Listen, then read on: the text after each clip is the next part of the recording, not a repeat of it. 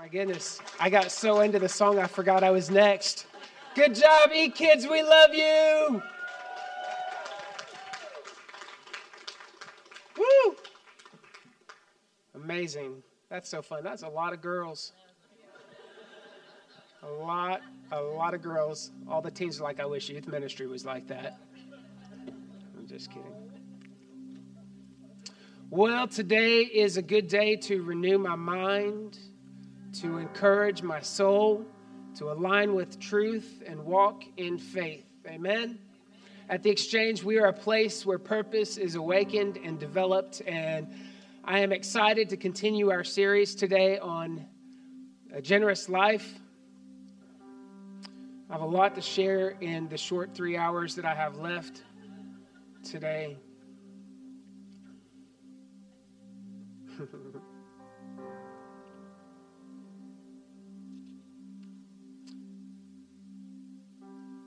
The title of my sermon today is The Grace to Give. The Grace to Give. Grace. What is grace? Grace is unmerited favor. When you ask the Lord to be Lord of your life and you repent of your sins, turn from this life to the next, you you just change your thinking and you're like, you know, I can't do life on my own. I was made for a creator, and I definitely need a savior. And you ask the Lord uh, just to take control of your life. You know, you become saved, what we call saved. You become a Christian. God's grace floods the scene, and immediately you are a son, you are a daughter of God. The grace of God is unmerited favor. You didn't do anything to earn it. You didn't do anything to deserve it. Jesus did it all. He did it all. And the more we're in the church, the longer we're in the church, the longer we try to do things to earn God's favor. And God can be pleased with you. He can. You can do things that pleases the heart of God. And, and God can sing over you and dance over you at different moments of your life. And He can be so satisfied with you and your choices and your decisions and what you're doing but that's not salvation. Salvation happens in, in a moment, and it is by nothing that you can add to, nothing that you can take away from your life. Grace allows us to become sons and daughters.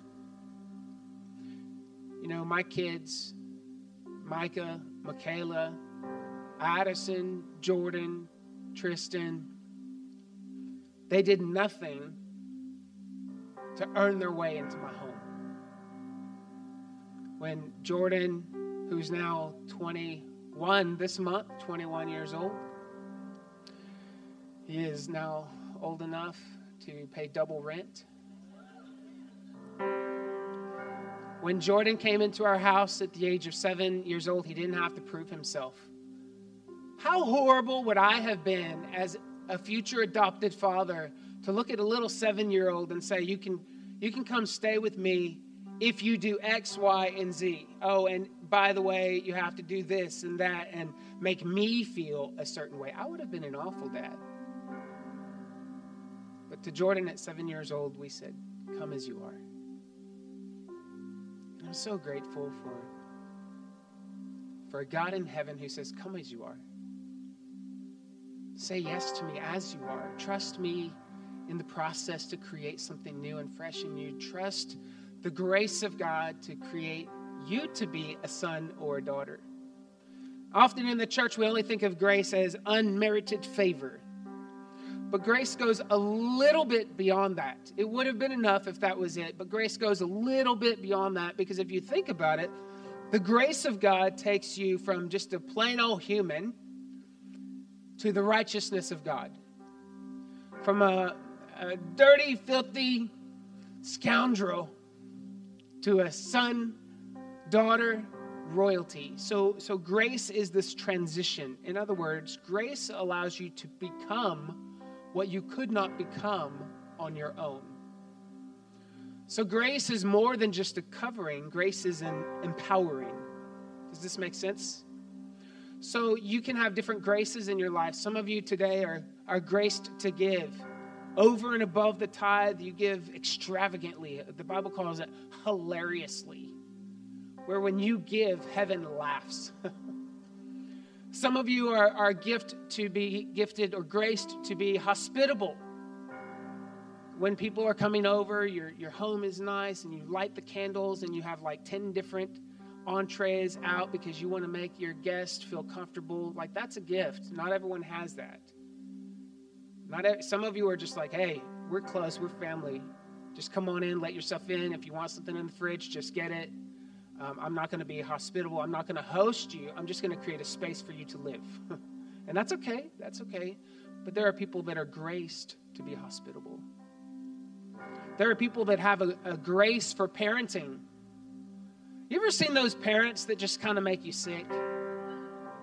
It's like they cry every milestone of their kid, and you're like, I feel so guilty. Because I was so glad when they did X, Y, and Z. Am I the only one in the room? You can still be a good dad, but not be graced for it. The grace is above and beyond. It's bigger. It's grandiose. It's it's big. So I want to talk to you today on the grace to give. Father, in Jesus' name, God, I just thank you for your sweet presence that's in this room. I sense in the next 25 minutes that you are just going to grace the room for reconciliation. You're going to bring a grace, you're going to usher in a grace for healing in this moment. God, you're going to bring a grace for alignment in this moment. God, I ask that your word would be made clear to us, that we would stretch our tradition, that we would look look beyond what we've always believed and just help us learn. God, help us know more of you. In Jesus' name, I pray. Amen. Amen. Amen. So I want to close out our stewardship series in the New Testament because I've spent a lot of time in the Old Testament regarding giving. I want to I want to jump into the New Testament for a little bit and let's just make that make that bridge in giving. Um, I want to make sure that we aren't reducing this topic, this wonderful, amazing topic of giving and generosity. I don't want to reduce it to legalism. I, I can't stand legalism. Anybody else hate legalism? Yes, a few of us are like, yes, absolutely. Others are like, well, can you define that? And then I'll let you know. What is legalism? And then I'll tell you if I hate it or not. Well, that's a good question. What is legalism? Legalism exists when people attempt to secure righteousness in God's sight by good works.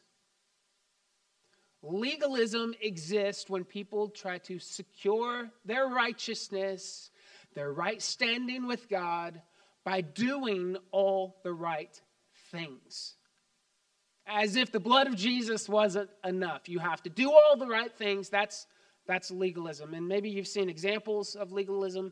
A legalist believes that their good works and obedience to God, and this is the this is the clincher, affects their salvation. So when I do bad, I am bad, and I must not be a son or a daughter. That's how legalists believe. You may have seen it in our community, in our nation, in our state, around the world when you travel. I don't know where you've picked up on it before, but a legalist would say that women shouldn't wear dresses. No, women shouldn't wear pants. They should wear dresses. Yeah? Yeah? There's nothing wrong with dresses. Dresses are cool. My wife is in a dress today. Dresses are fine. A legalist would say a woman should not wear makeup. Jenny says they should. No, they should. I'm not saying that. Jenny said that. Just clear some. Okay, I'm going to move on. A legalist. A legalist would say, don't watch rated R movies.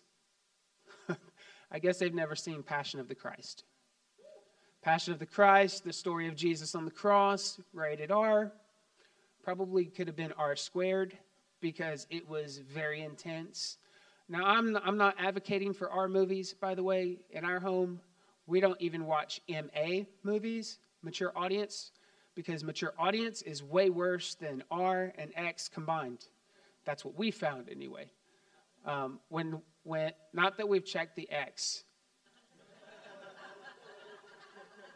I just need to clarify. We've just found, my wife is like, put the shovel down, honey. We've just found that mature audience should be, instead of MA, NA, numb audience. People that are desensitized to profanity and nudity and things that are against God. So we're careful with PG 13. We watch some PG 13. We have, watch R if it's like explosions and people dying and stuff. That's all right. But a legalist would say if you watch this, then you're going to hell. Do you know the difference? There's a big difference between self discipline or spiritual disciplines and then legalism. Uh, people that have a legalistic lifestyle, maybe they don't even own a TV or a radio. I mean, we just see legalism in, in so many facets. Um, I, I just always, no, I, I don't know. Yeah, I'm going to say it. I'm going to say it. I don't know why women get the no, this is pro woman. This is pro woman, Shane. Shane, Shane, calm down. You've been burned apparently by talking too much. I don't know why women get the raw end of the deal on legalism. What, like, why aren't the legalists out there saying men should watch what they eat or treat their women with honor or treat their kids gently.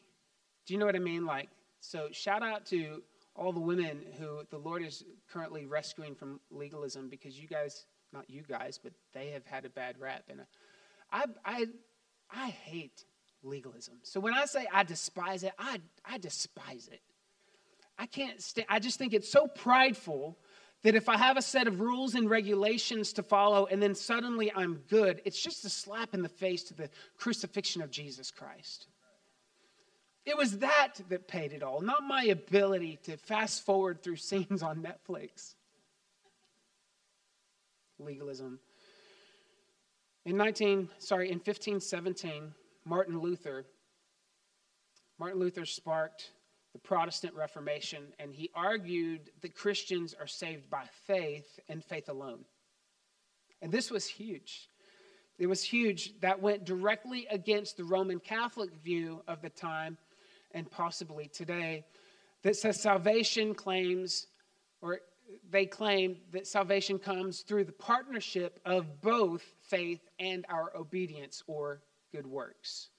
So there are many, many variations of religion that claim it's A and B, it's faith and good works.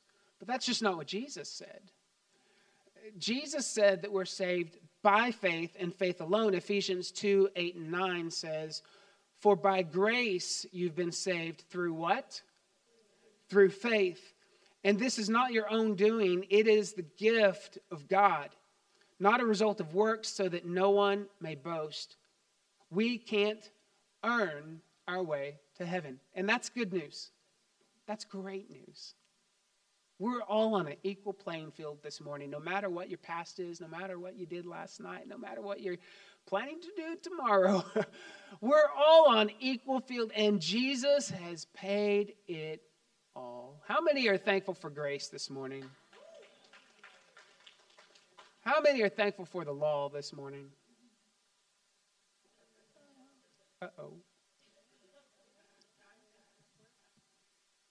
My wife says, I'm thankful for it. That's because you're an eight and you follow every rule. I'm just kidding. So I asked who was thankful for grace, and the room erupted. I mean, in raising of hands, and then there was a splatter of hand claps. And then I said, Who's thankful for law? And everyone's like, mm. A few people who are rule followers said me. And then everyone else is like, Should I be? I'm not sure. Well, I want to help you uh, because many people actually think that law and grace are like two opponents in a boxing ring.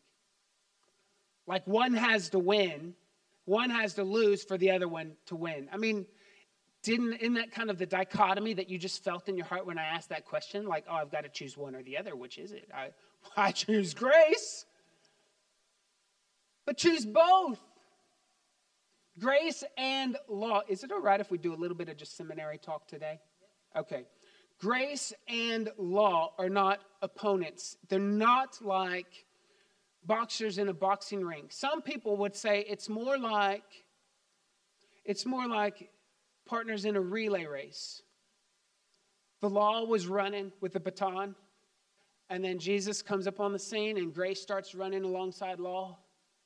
And just when Jesus said, It is finished, all of the sudden that baton is passed into the hands of grace, and grace takes off running. They're running the same race on the same team. Now, that's a good illustration, but I have an even better one.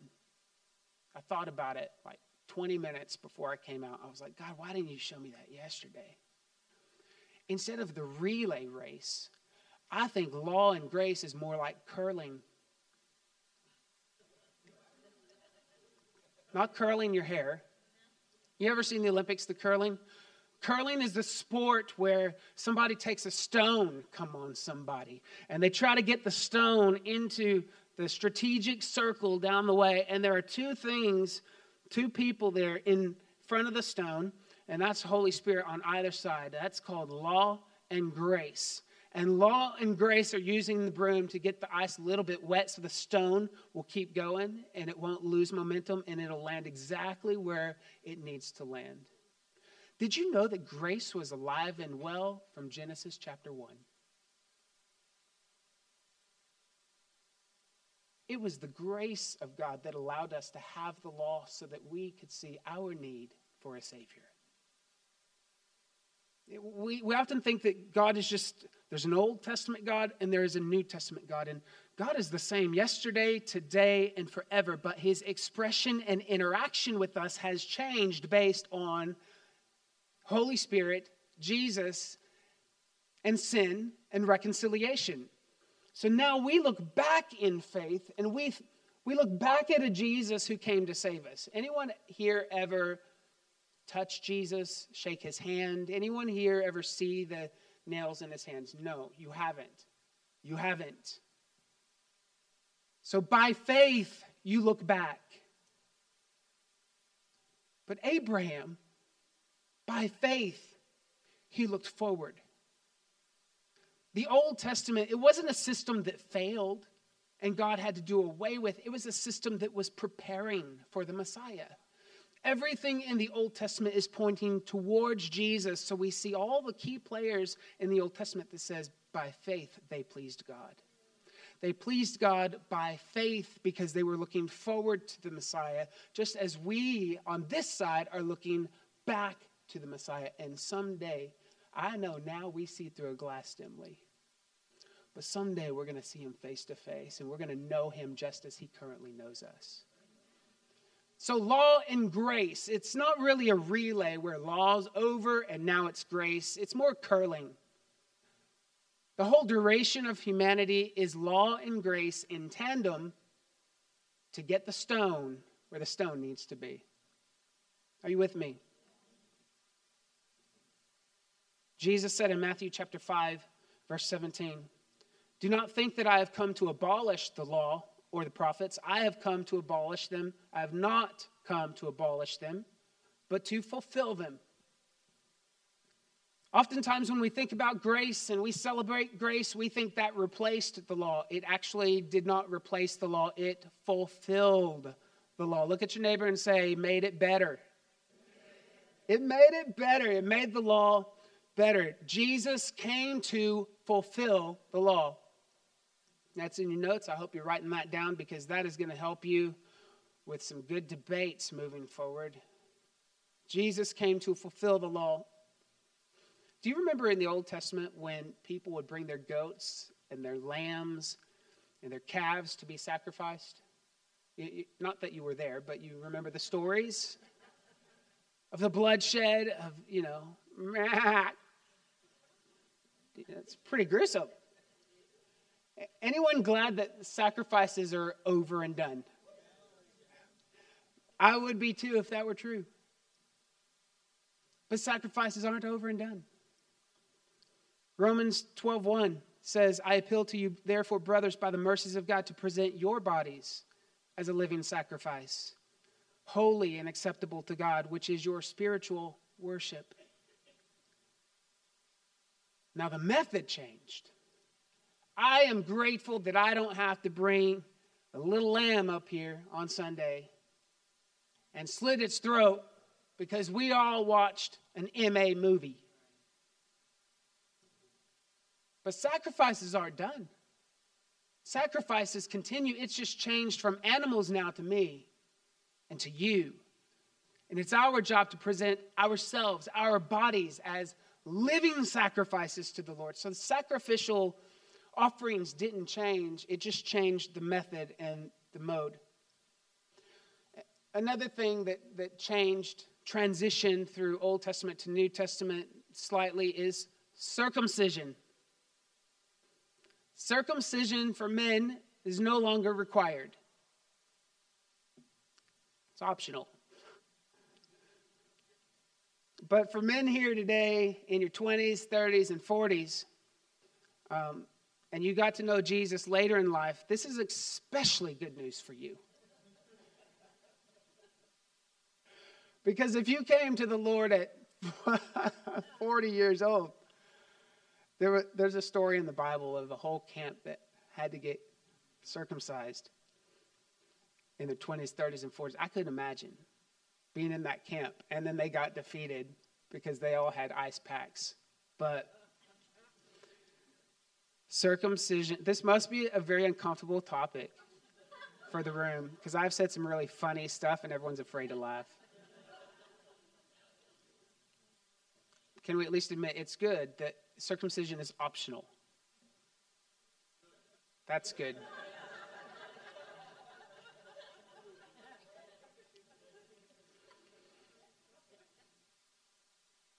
Except that circumcision has changed.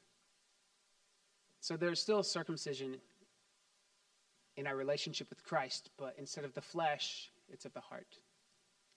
A cutting away of the heart a cutting away of the things that no longer serve us in the kingdom, things that no longer serve the Lord. This is circumcision of, of the heart. We call that also sanctification, where we become more and more like the image of Christ daily.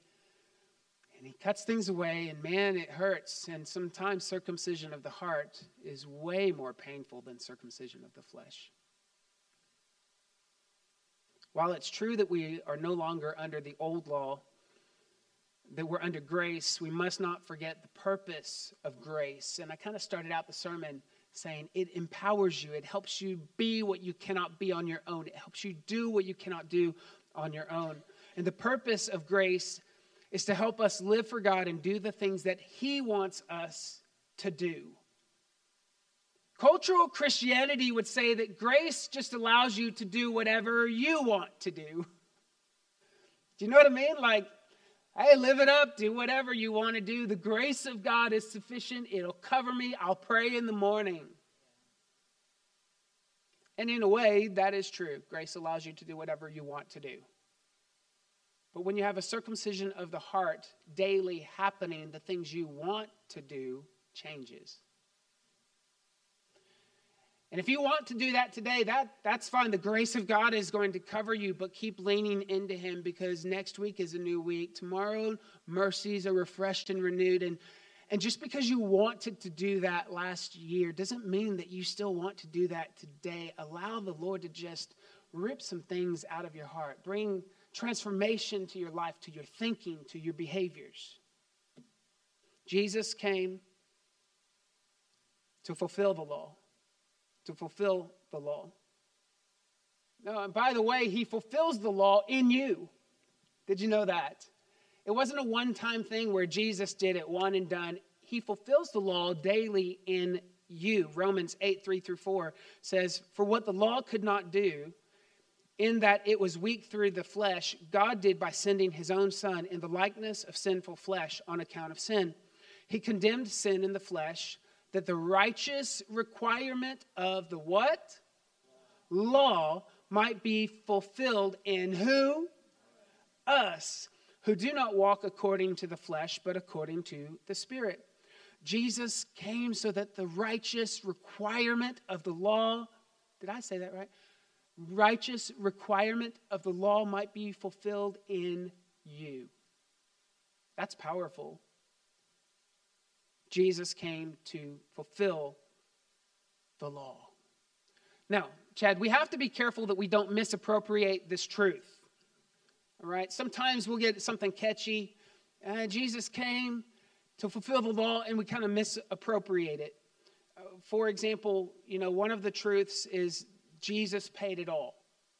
Did Jesus pay it all? I've thrown out so many trick questions this sermon. Everyone is, is nervous. Did Jesus pay it all? No, he didn't. no, I, he, re, he did for your salvation, yes. But he ain't going to pay that parking ticket. So when you're going 80 and the 55 and the cop pulls you over, you can't say, Excuse me, sir. Jesus paid it all. I thought about writing the IRS a letter this week because I found out that I owe a significant amount of money to them. Not my fault. It's the devil's. And the CPA I've used for the last 13 years that did a wrong thing. Yeah, you pay someone, you trust them. It's like you go to the doctor, you expect heart surgery, and you come out with six toes. well, I paid the CPA to do my taxes. Something went wrong anyway. I, Carrie and I owe the IRS $22,000. Yeah, fun times. So I thought about writing them a letter this week and saying, Dear IRS, Jesus pays the debts I cannot pay. But I'm going to pray on that before I send it.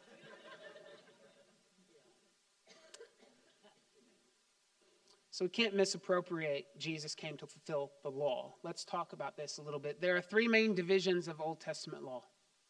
Three. If you go into the Old Testament, you'll see three different divisions of law. Can I teach you this real quick?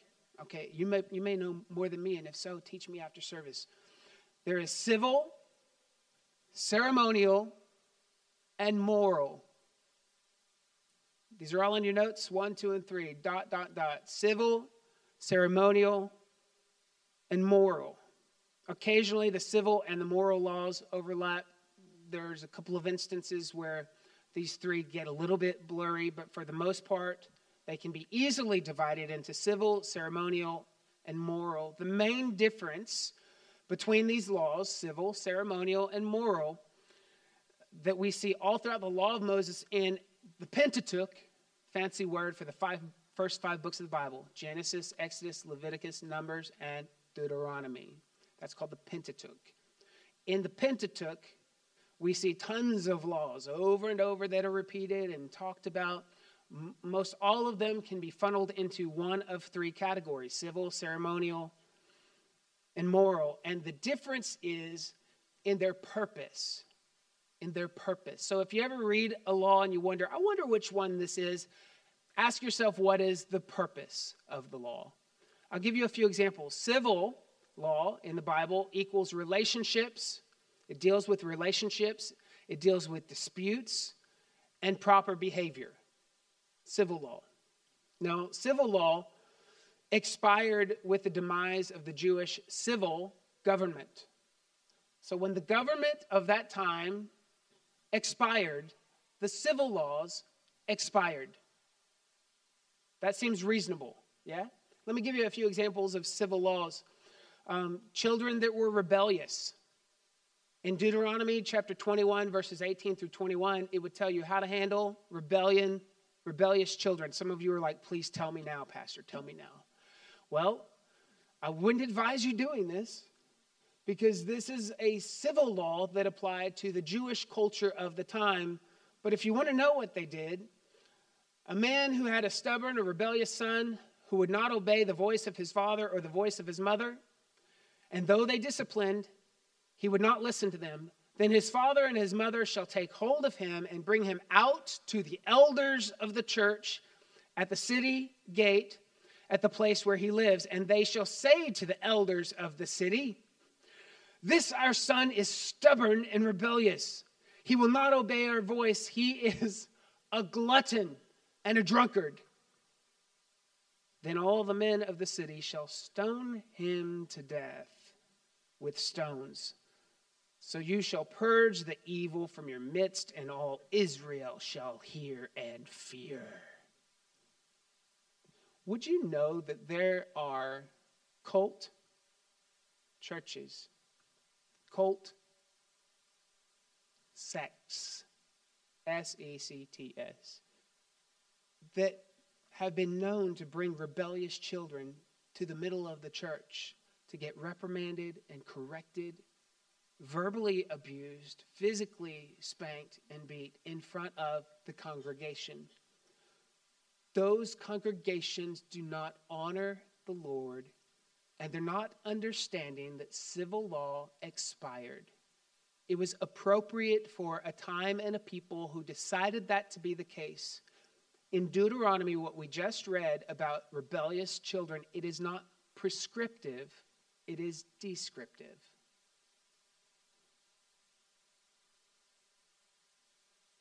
Descriptive tells us what someone did, prescriptive tells you what you should do. Do you see the difference?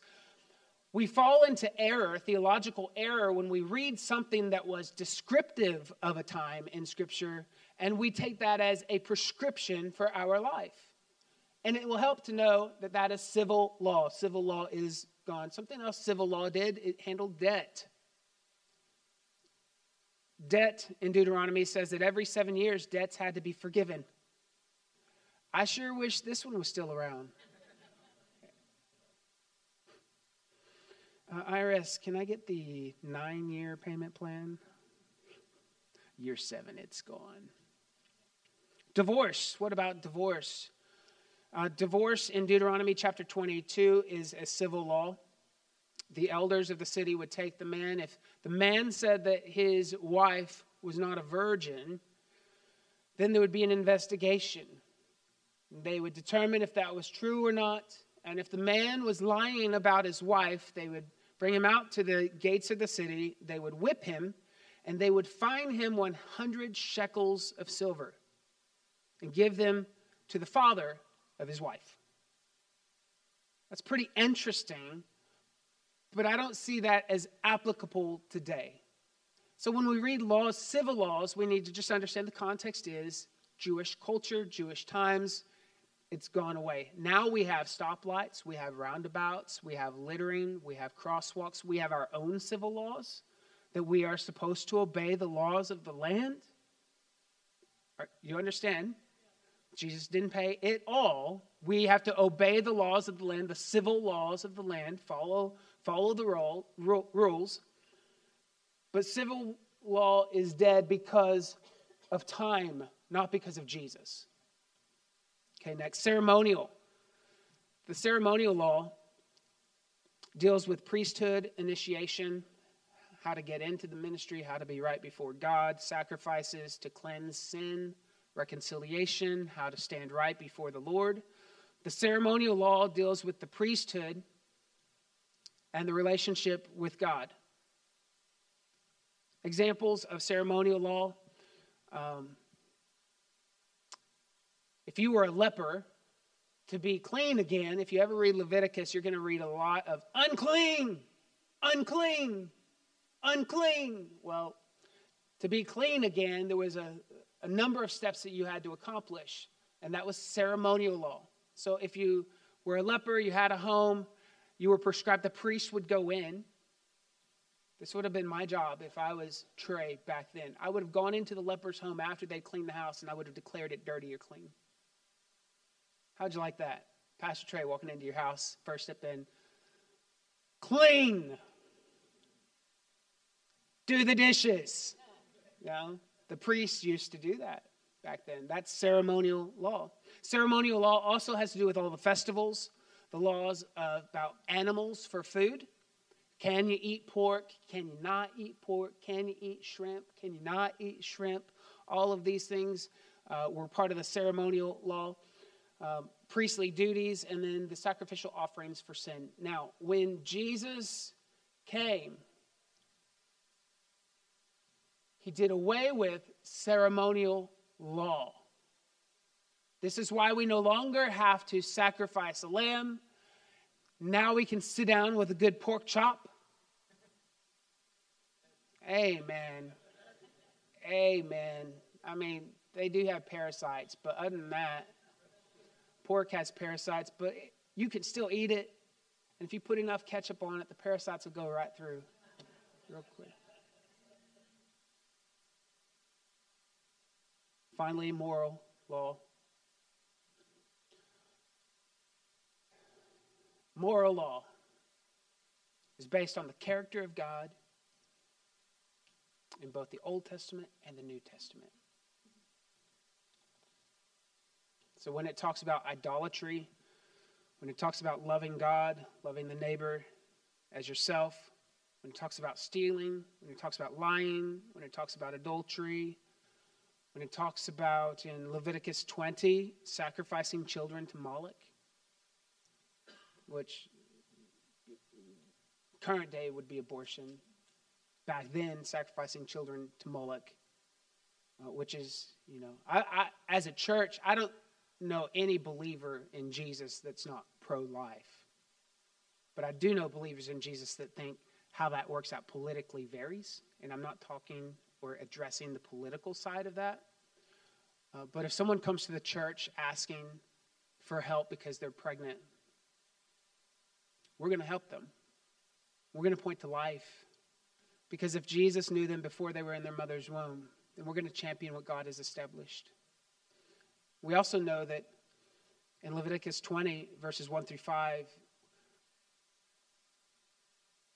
the Bible says that if the people of the land should in any way hide their eyes from the man when he gives some of his descendants to Moloch. In other words, back then, when they would sacrifice their children to Moloch, even if you didn't sacrifice your children, even if you thought it was wrong for others to sacrifice their children, if you hid your eyes from it, if you pretended it wasn't there, if you just ignored it and let people live and do their thing, the Bible said to them, and they do not kill him, then I will set my face against that man and against his family.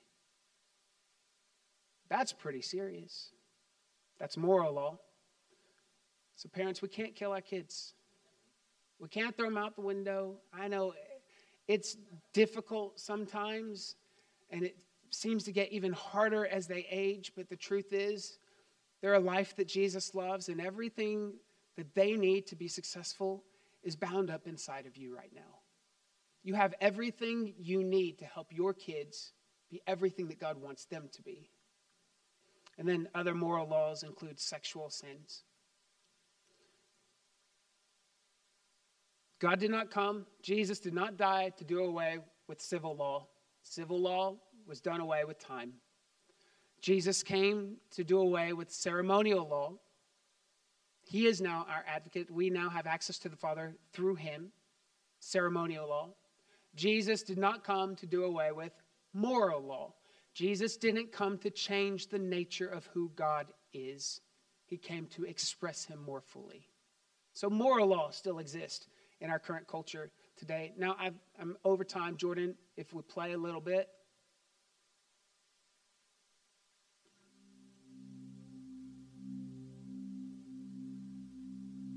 I want to give you two final points. Can I give you two points to go home with, and then we'll call this series done?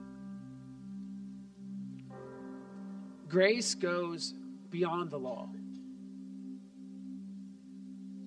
I don't know if you've ever been tempted to ignore giving or ignore certain things that God is calling you to because you used grace as a cover. Oh, because of grace, I don't have to do X, Y, and Z. Because of grace, this is not a big deal. The truth is, grace goes beyond the law. The law said, do not commit adultery. But Jesus said, if you even look at a woman with lust in your heart, you've committed adultery. That's, that's grace. The law said, do not murder. But Jesus said, if you even have anger in your heart and unforgiveness in your heart toward another person, you have murdered him. So let's not use grace as a cover, as a get out of jail free card to not really press ourselves to lean in more toward Jesus because the truth is, grace requires more than the law ever did. Grace calls you way higher than the law ever did. The law was sent to reveal Jesus to us, grace was sent to reveal Jesus in you. My next point grace doesn't excuse the giving, grace empowers it. Grace allows you to give. The grace of God allows you to become a giver. I heard a story this week. Someone saw the Huggies, someone in our church saw the Huggies we were collecting, and they wanted so desperately to get some diapers to help contribute to the cause of what we're doing for single moms at Hope Pregnancy Center. And they went into the store and they saw the Huggies on the shelf, and they've not They've not been accustomed to buying baby things, so they don't know where the market is, but they saw how much Huggies were, and they were like, oh, that's a lot of money. They really wanted to give, but they had to walk away because they didn't have the money to allocate towards Huggies. So as they're walking out of the store, they're like, God, I just want to be able to give. I just want to be able to contribute to this. I want to help single moms, God. I just, I feel so bad that I can't just buy it, but I need you to help me. And I don't recall if it was that night when they got home or the very next day. Within a 24 hour window, they find a package on their front door. It's from Walmart. And they go in, they, they didn't order anything from Walmart, and so they called the Walmart line and said, uh, Lady, ma'am, uh, you delivered a package to my house in error it, this is not mine at all. And the lady said, Oh, just keep it. And she says, But I don't want to pay for it. And the lady said, No, you don't have to pay for it. Just keep it. It's our mistake. Just keep it. You can have it. And the lady says, But I don't know what's in the box. And the lady said, Well, open it and see. So she goes over and she opens the box, and inside of the box is a massive, bulk, fancy schmancy baby wipes that this person will never use. And immediately she knew that God is faithful. He gives seed to the sower. Will you stand to your feet? Father, in Jesus' name, by the power of the Holy Spirit today, I thank you for the grace that is in the room to empower us to walk in wholeness, to empower us to be aligned with your truth, not my truth, their truth, everyone else's truth, your truth, God. Give us the grace to walk out of here a changed person in the name of Jesus. God, give us the grace to believe that you have called us sons and daughters. Give us grace to believe that you do give seed to the sower. God, I thank you that no matter what the economy is doing, no matter what, what the nation against nation is currently looking like, you know how to keep your own. God, I thank you for a kept people.